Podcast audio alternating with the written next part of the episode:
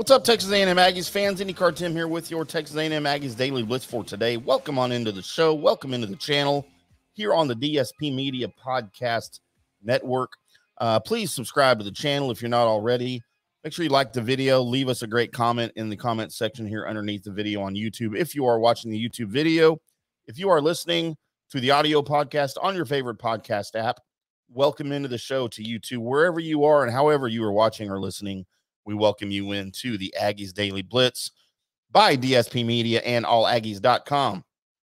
Now that that's out of the way, uh, the Texas A&M Aggies have been looking for their 2023 quarterback really since uh, Eli Holstein uh, decommitted and is now over there in let's see committed to Alabama. Um, but you know they've they've been looking. They had some visits. Uh, Dante Moore Jaden Rashada have both made uh, their way to Aggie Land there for official visits here in recent weeks.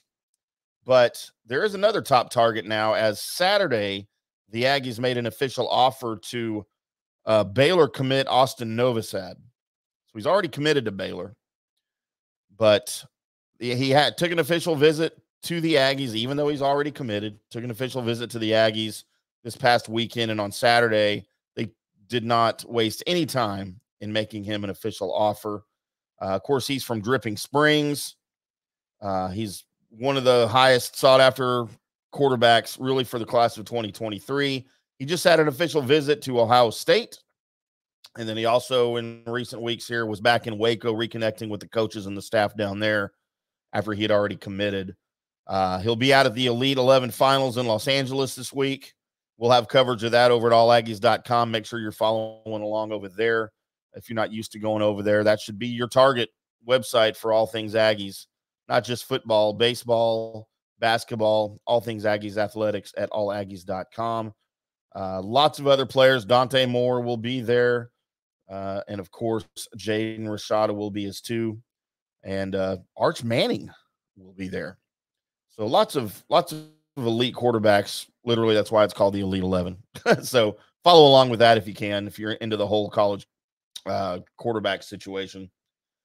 So even though he's already committed, programs can still make offers because, again, no one's signed. It's not signing day yet. So until that happens, a commitment is just a verbal agreement. Hey, I'll come play for you.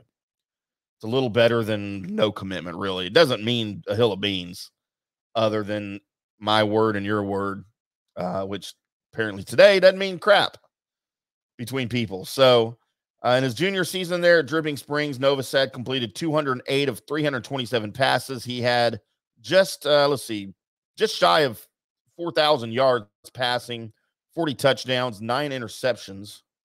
40 touchdowns, nine interceptions. That's a pretty good ratio. He was named the Texas District 12 5A overall MVP.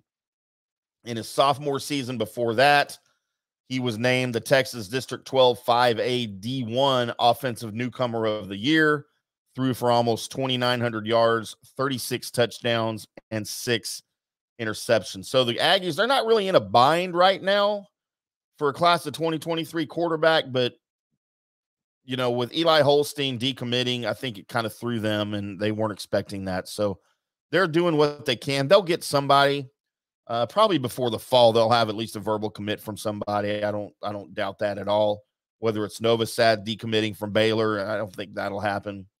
But uh, you know, you've got a, a, a plethora of quarterbacks out there that would love to come play for the Aggies, and I think they'll get somebody here. So it's not that big of a deal. Jimbo Fisher doesn't seem to be that concerned about it, but we will continue to follow that. Also, Novosad would be great to have. He would be my probably first choice for that class. If other than Eli Holstein, he would have been my first choice, but now that he's gone. And you know what? There's uh, there's still a chance he could come back. We've seen that happen before.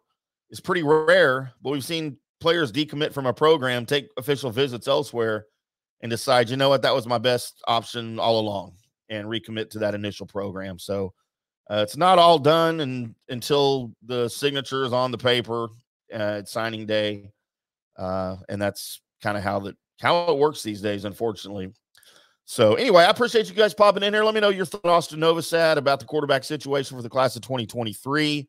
here on the DSP Media Podcast Network and the Aggies Daily Blitz Podcast. Appreciate you tuning in. We'll do it all again tomorrow with some more Aggies news for you. Uh, until then, boys and girls, we'll see you.